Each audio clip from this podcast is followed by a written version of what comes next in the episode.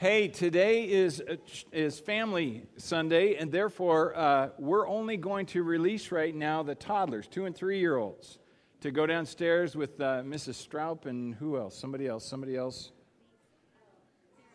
Oh, Mrs. Hurdle. Mrs. Hurdle and Mrs. Stroup are, are taken. So, uh, two and three year olds, but the rest of you get to stay up here. Yay! Oh. We're glad you get to stay up here. And I didn't grab one of those, Shiloh. Can I grab one just to show real quick? Can I show this one real quick? So, the rest of the, the young people have uh, one of these bags, okay? And in this bag, there is a clipboard and there's some crayons. And, uh, and, and so that's for you to keep busy during church, okay? But here's the deal at the end, you can keep the pages, but you need to, you need to put the crayons back in and the clipboard back in and just set them out front out as you leave, okay? These will be uh, used each week, and I think we have some uh, a couple of guys that, that made these bags. Uh, some young guys. Giovanni Martinelli made this. Isn't that amazing? That's pretty cool, huh? That's awesome. So, anyway, those are, case I'll give this back to you, buddy. Thank you. So, so uh, there's that. Also, we, I know that uh, I, I, I'm pretty sure. Are you headed out this week? Okay, Tristan's headed out this week. Katie, are you headed out this week? We got at least two here that are headed out this week to go off to college for the very first time. And you all know that there's nothing scary about that, right? There might be a little bit something scary about that. So let's pray. We want to pray for Tristan and Katie as uh, they head out this week to, to start their first year of college, and maybe for mom and dads as they say goodbye. We know what that's like too. So let's bow our heads in prayer and, uh, and we'll just cover these, uh, these folks. Father, thank you so much for your incredible love that, that goes with us wherever we are.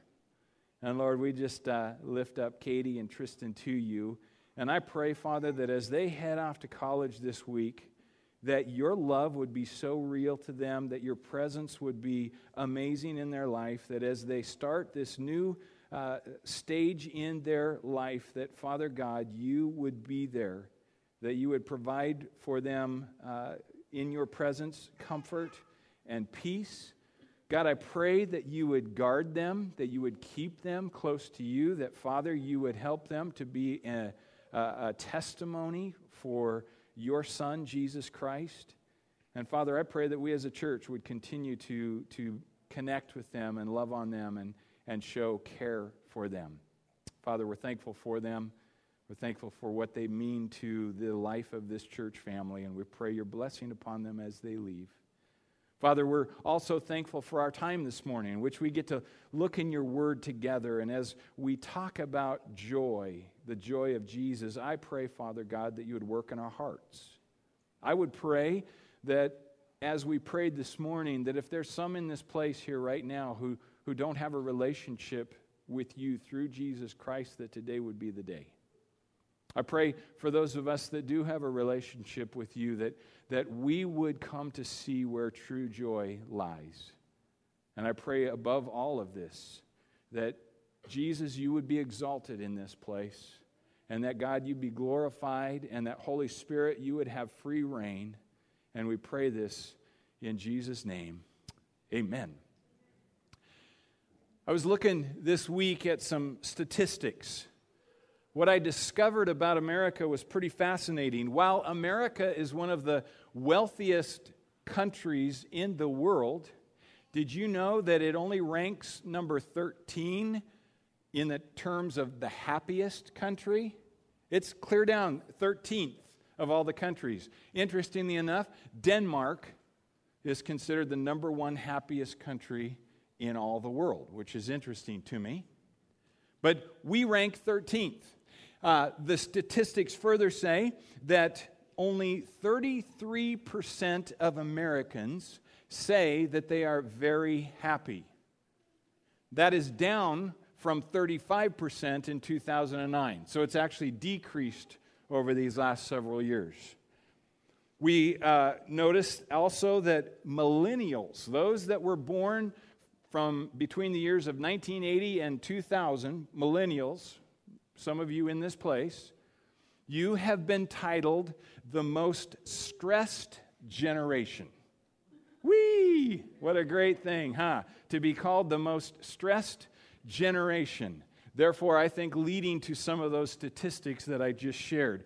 Now, here was the saddest statistic that I discovered about America. Over the last 20 years, antidepressant usage has increased by 400 percent. I found that very interesting. There could be a lot of factors in there, a lot of things that, that might have done that, but I find that very interesting. All this to say is while America seems to be one of the most prosperous nations of all time, we certainly aren't happy. We don't exude a happiness in America that other nations do, even though we have prospered, even though we're pretty well off, even though statistics say that our poorest poor is richer than the poorest poor in third countries, third world countries. Even though those things are true, we still are not happy, which says to me that we're placing our happiness in the wrong place. So, this morning, by way of introduction, I'd, I'd just encourage you to open with me in your Bible to John chapter 15. And let's continue talking about this whole idea of happiness and why I think happiness is not arrived at in America. And the truth is this many are seeking happiness through the wrong places, through nouns and circumstances, what I would call it. Nouns and circumstance. Now, kids, you were in school, right?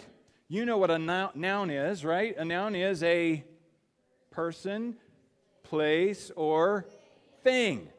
And circumstances is the situation we find our in. I think in America, we are given over to find happiness in nouns and circumstances. We find happiness in people.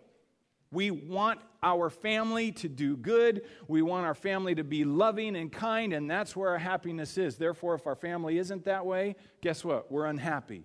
We want a dad and a mom who love us, who accept us and, and cherish us and love us. And when we don't have that, we're not happy. We get older, and pretty soon we start catching the attention of the opposite sex. And pretty soon we're thinking, if I only had that guy as a boyfriend, he's dreamy, right? And everything would be wonderful. And then we get the idea of, hey, if this is good being boyfriend and girl, let's get married. Things will be greater yet. I heard once said, love is blind, but marriage is an eye opener, right? and we get married to this one who we think is going to make us happy for the rest of our life. And guess what? Our eyes are open and we realize that happiness is not in people. How about places?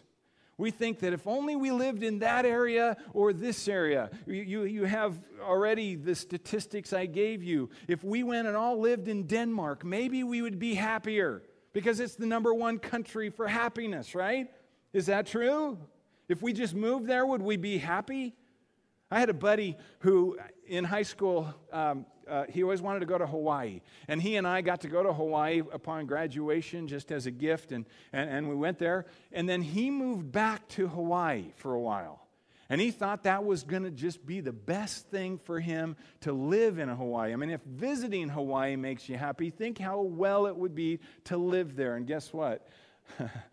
it wasn't that great.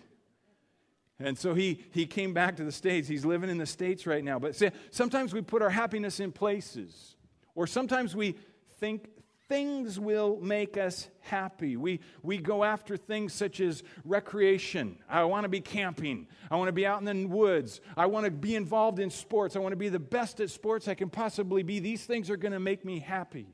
Or we get things in our life. We want the latest and greatest vehicle and the house and the boat and everything and a second house if we can afford. And we think this is where happiness is going to be.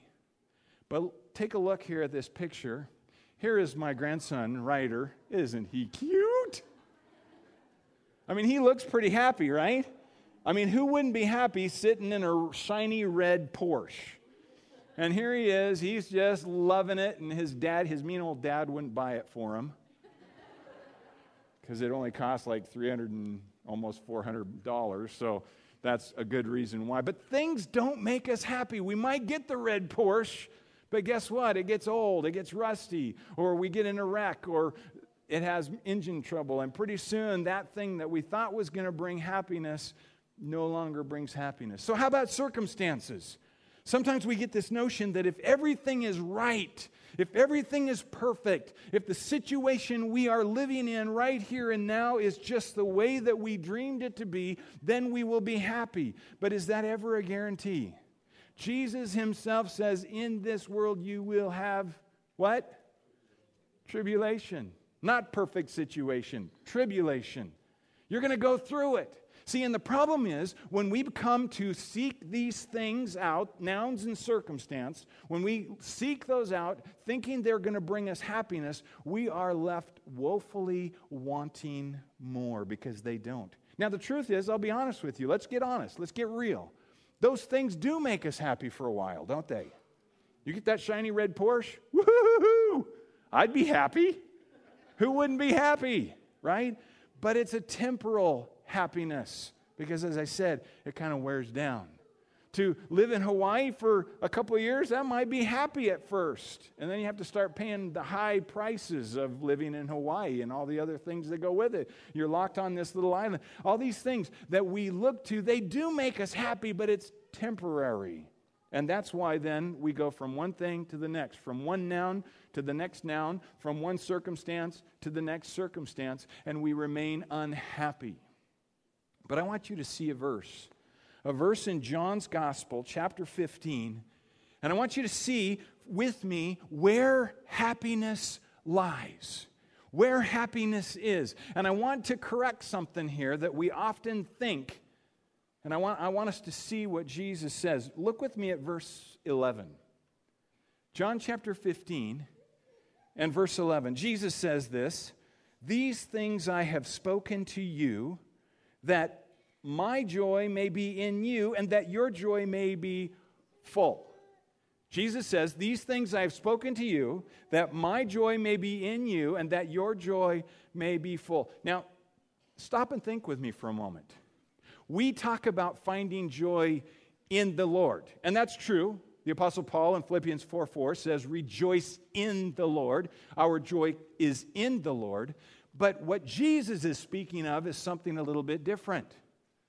Jesus is not talking about having joy in the Lord, he's talking about finding the joy of the Lord. Jesus says, My joy, the joy that I have, the, the, the joy that I possess, my very own joy can be in you.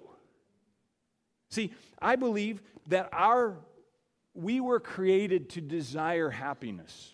I don't think the desire of happiness is a sin.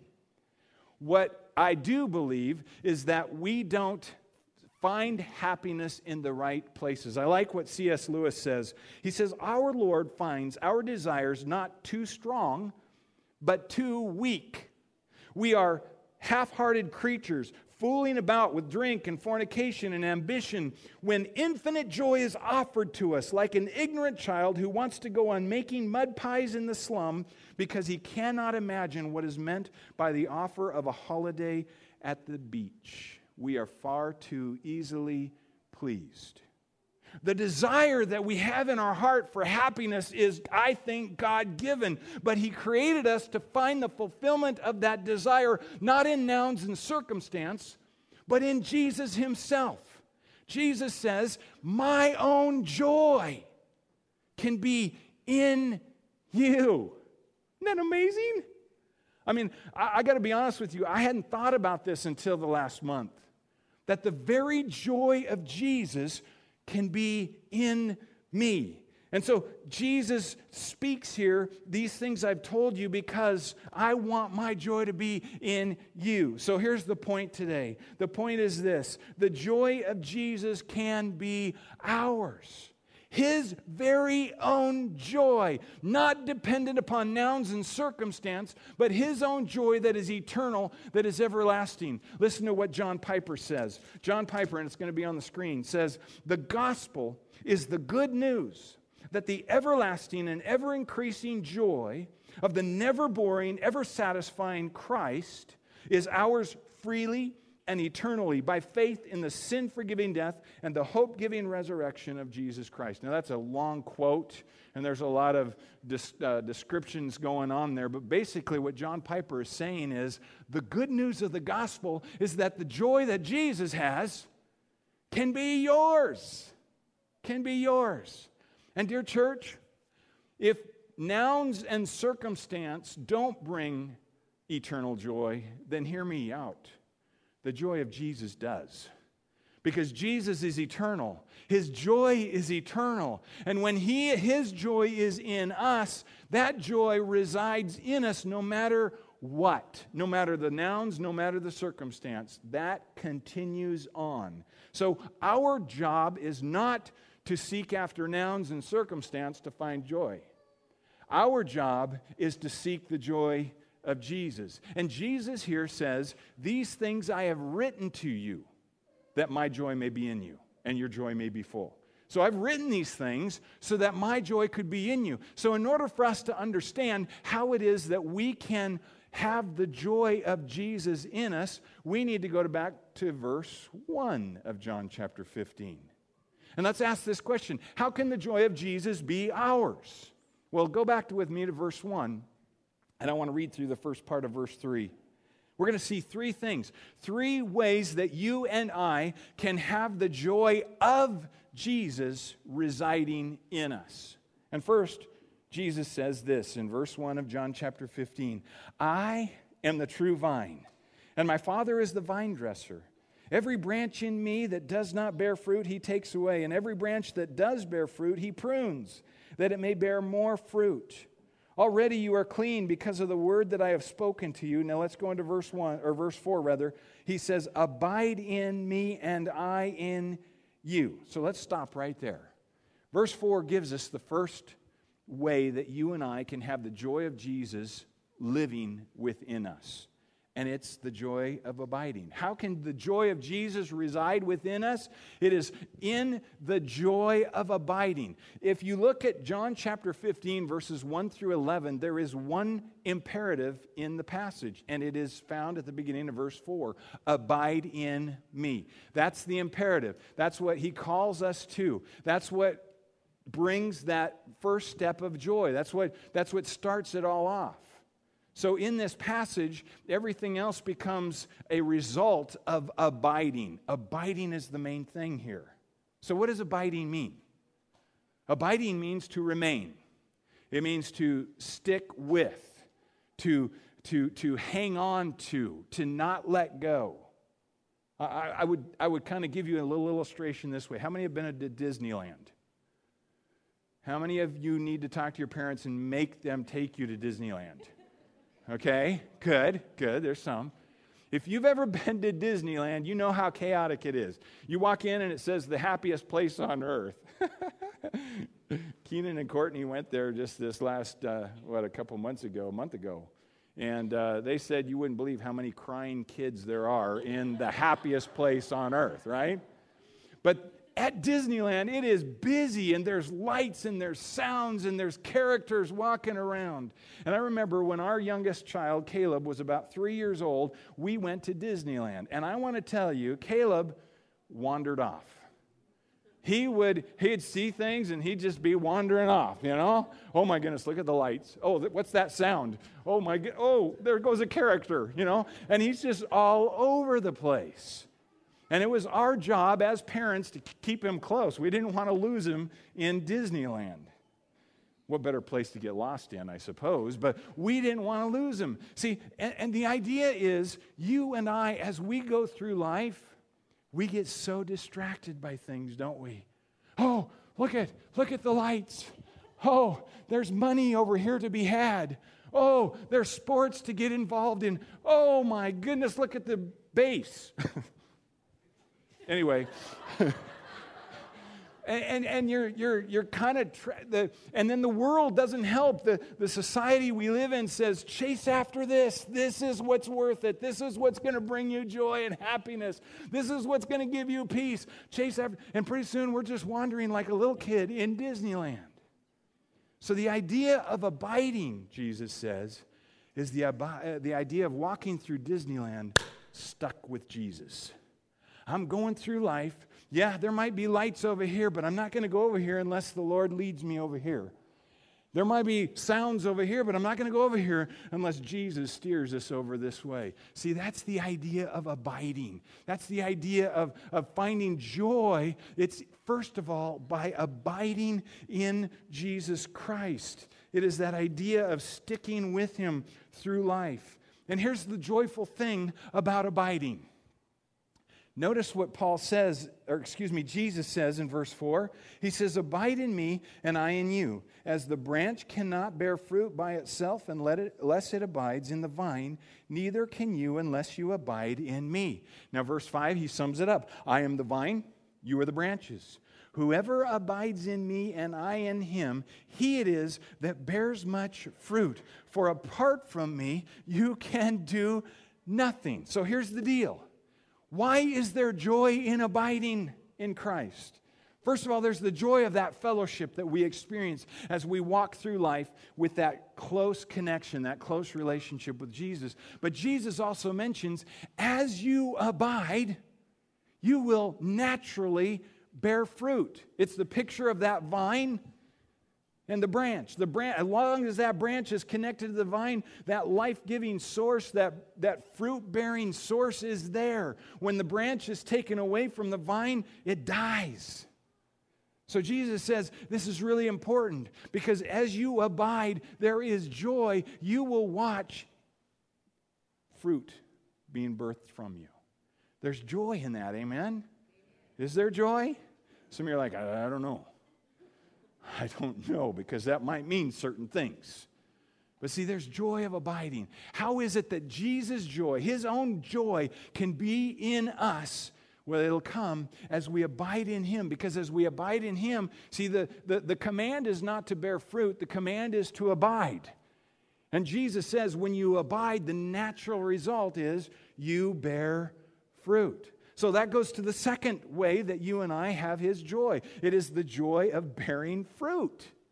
Which is amazing because it's not something we work at. Again, it's all because of abiding in Christ. But this idea of bearing fruit is the idea of, of, of, of having God work not only in you, which is where a lot of Christians stop. Okay, what's God want to do in me? What's he going to do in me? How's he going to work in me? Well, me, me, me, me, me, me, me, me, me. See, bearing fruit has to do with others.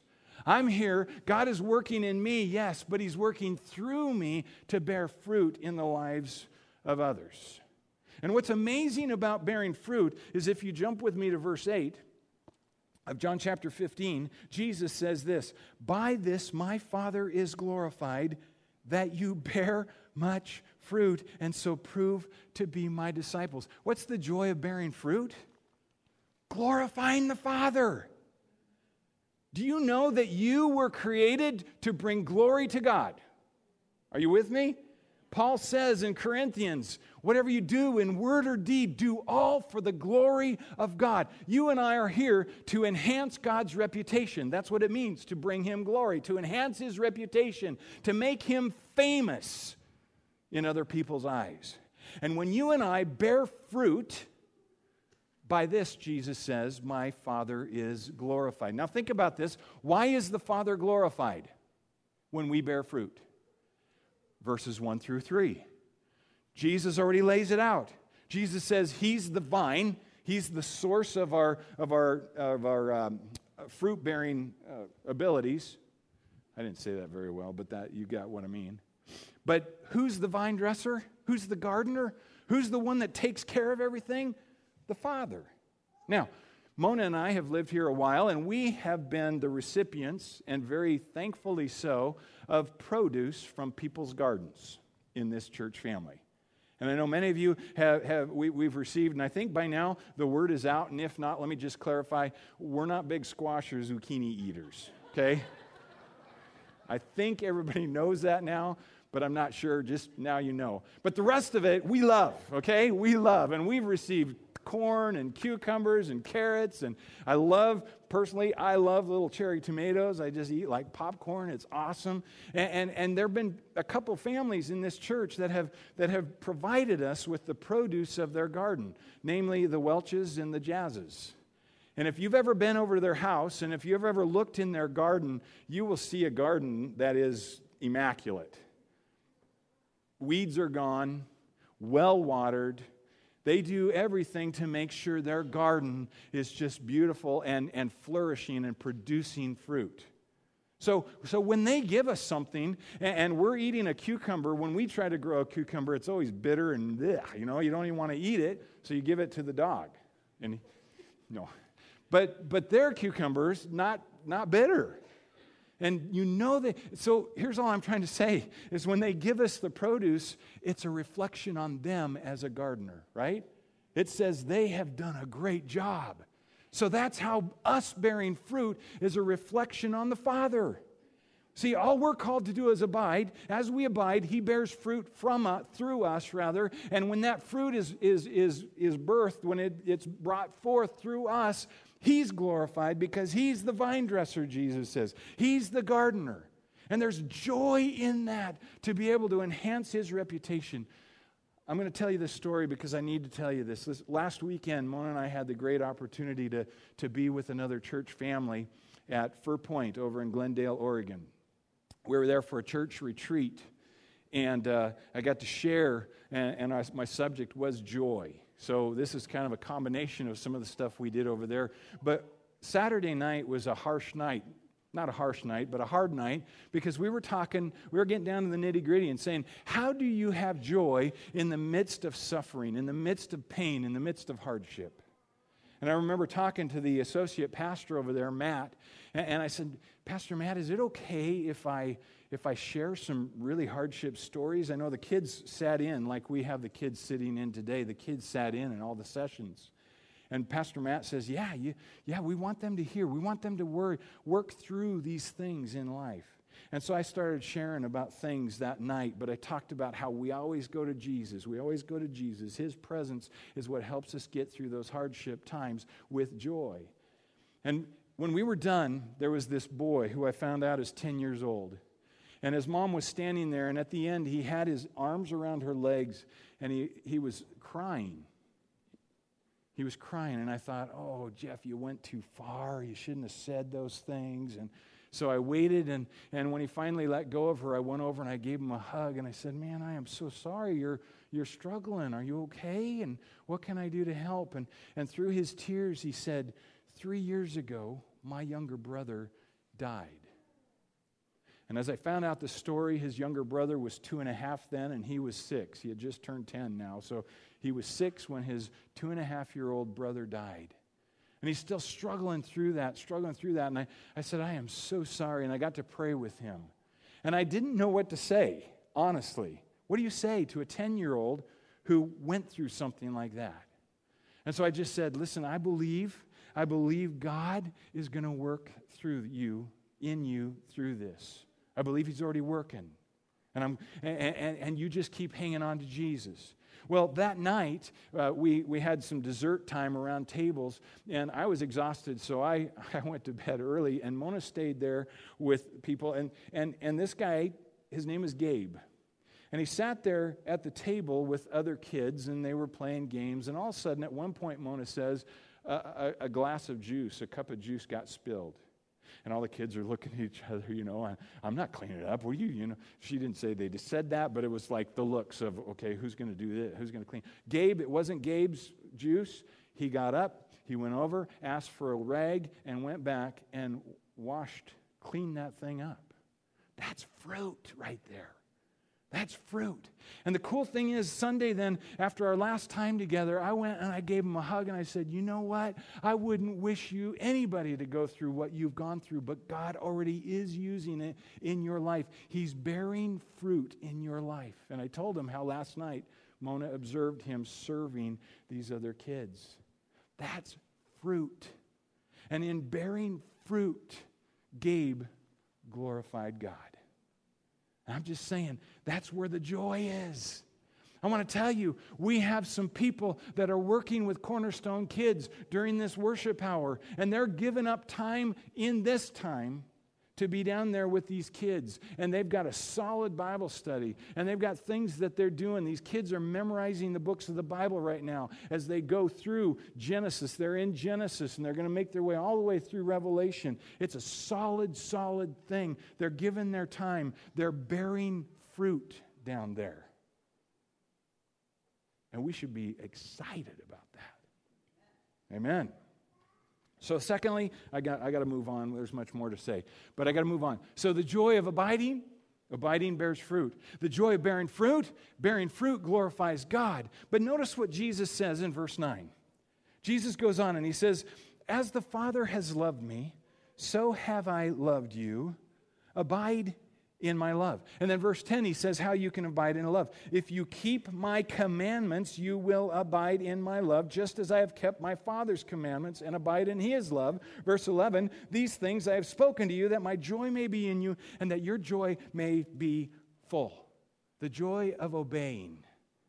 If you obey my commandments, if you do what I've told you, Jesus says, you will remain in my love. There's the joy. There's this fellowship that is there.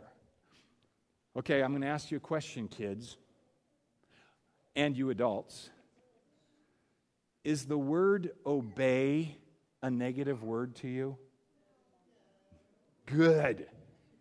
Because in our culture, the idea of obeying tends to be a negative word. Instead of obeying our authorities, our culture says question them and rebel against them and do it your own way. But Jesus here is saying, if you want to have joy, my joy in you, if you want to have this fellowship uh, of love between us, then it's just simple obey. Do what I've called you to do. Because when we disobey, the truth is there is sorrow in the consequences, huh? I remember as a young boy, when I disobeyed, it meant a spanking from my dad. And it was one thing to get a spanking from my mom. I'd fake cry because it really didn't hurt and I didn't want her to keep punishing me. But when my dad spanked, oh boy, there was no question whether I was going to cry or not. So there's this natural consequence that took place, or not natural, but there's this consequence that took place when I disobeyed. The same is true of some of you in this place. Some of us have natural consequences of disobedience. When we don't do it God's way, we do it our own way, we find ourselves in positions and in circumstance and in, in, in relationships that are not fun, we'll put it that way, that bring sorrow because there is this consequence of disobedience. So Jesus is simply saying, Obey me and you're going to live that abundant life that I promised, John 10 10. Obey me, do it my way, and your life is going to be blessed, full of meaning, full of purpose, full of joy, no matter what circumstance or nouns you are in. Jesus says, as you obey what I say to do, you will be blessed. There is joy in that. So here's the whole point today the joy of Jesus. I mean, not just joy in Jesus, but his very own joy can reside in us as we abide, and through that abiding, as we bear fruit, and in obeying the one who has given us all kinds of instructions for joy in our life. I can tell you, I know Pastor Jack probably could tell you, I know he would. I know anybody that's been in ministry long enough could tell you that it, it, it breaks our heart when we talk with people and they just don't want to obey God. They want to do it their own way. And there's a point when you just got to go, man, you're putting yourself through so much. You don't need to go through that. Just obey. Just do what He's called you to do, and you're going to find wonderful joy there. And maybe some of you are in that spot today. We had a child that would say, I do it. I do it. And too often we're like that. We want to do it ourselves instead of follow what He has set up for us. When we follow what He set up for us, there's joy. So there's the joy of abiding, the joy of bearing, and the joy of obeying. So, how is it, as we come to this communion table, how do we define then the very joy that Jesus has? We've said he possesses joy, amen? We've said that his joy is perfect. We've said that his joy is eternal. So let's ask the question as we come to communion what is the joy of Jesus? And I would ask you to turn to one other passage of Scripture, Hebrews chapter 12. And we're going to look in, zoom in on verse 2. Hebrews chapter 12 and verse 2.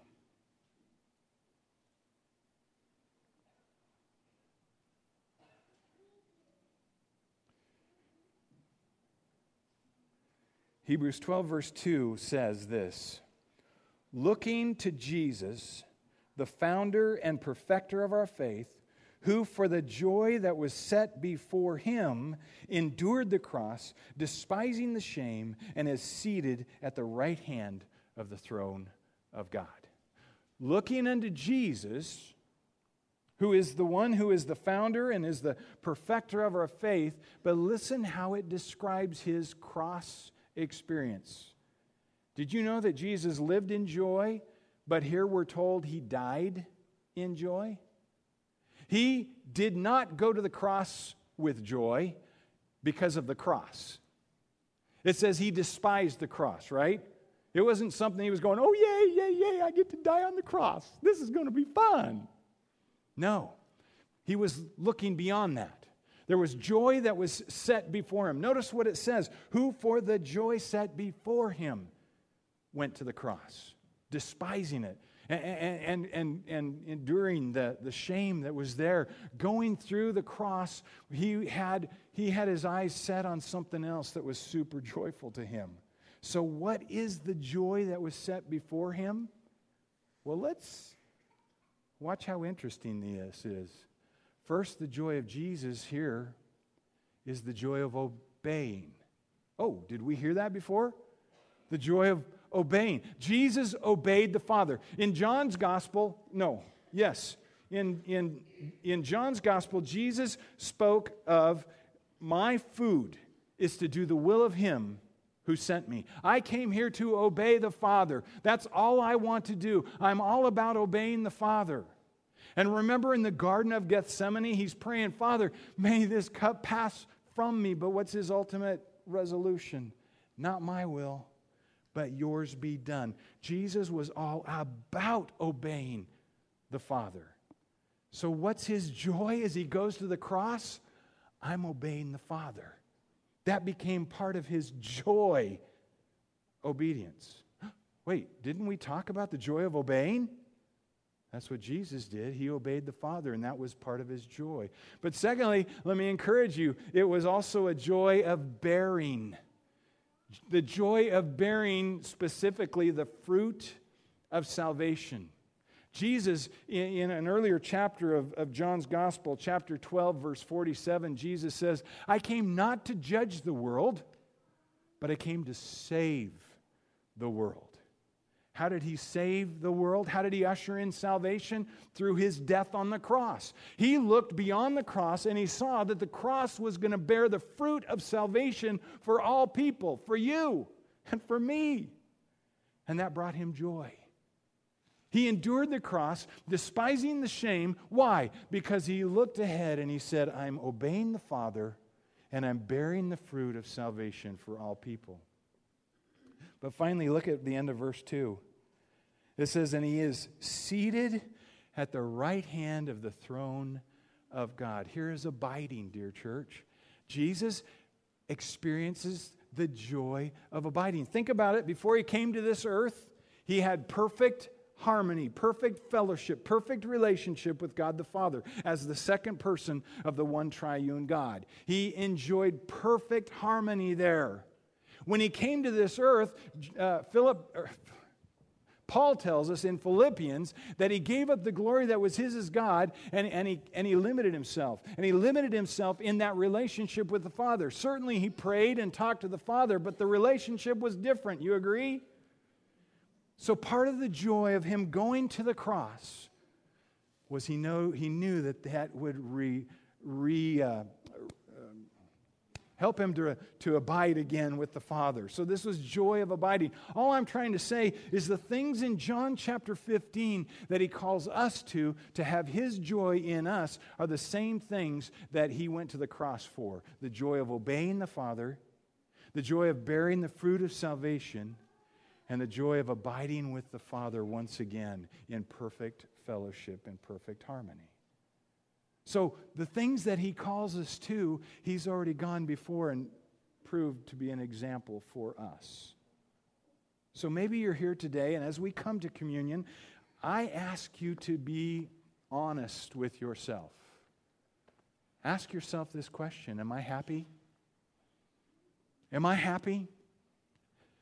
And maybe more importantly, you ask yourself this question As others define me or describe me, would they say that I'm happy? Or am I a grumpy pants? Am I mean and ornery? Do I have a smile on my face? Or do I constantly wear a frown? Am I happy?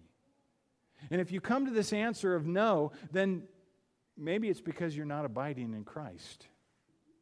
Maybe it's because you're not bearing fruit from abiding in Christ, and maybe it's because you're not really obeying Him in some areas in your life as we come to communion, recognize that at communion, Jesus is our example. The joy set before him of obeying and bearing fruit and abiding with the Father. That example is for us today. And so as we come, as the men who have been uh, called upon to serve come forward, come on forward, and the musicians come on forward, I just ask you to bow your heads. I ask you to ask that question Am I happy? Do I have the joy of Jesus in my life? And if not, is it because I need to abide? Is it because I need to bear fruit? Is it because I need to obey? This is your opportunity to do some do some soul searching. Let's pray.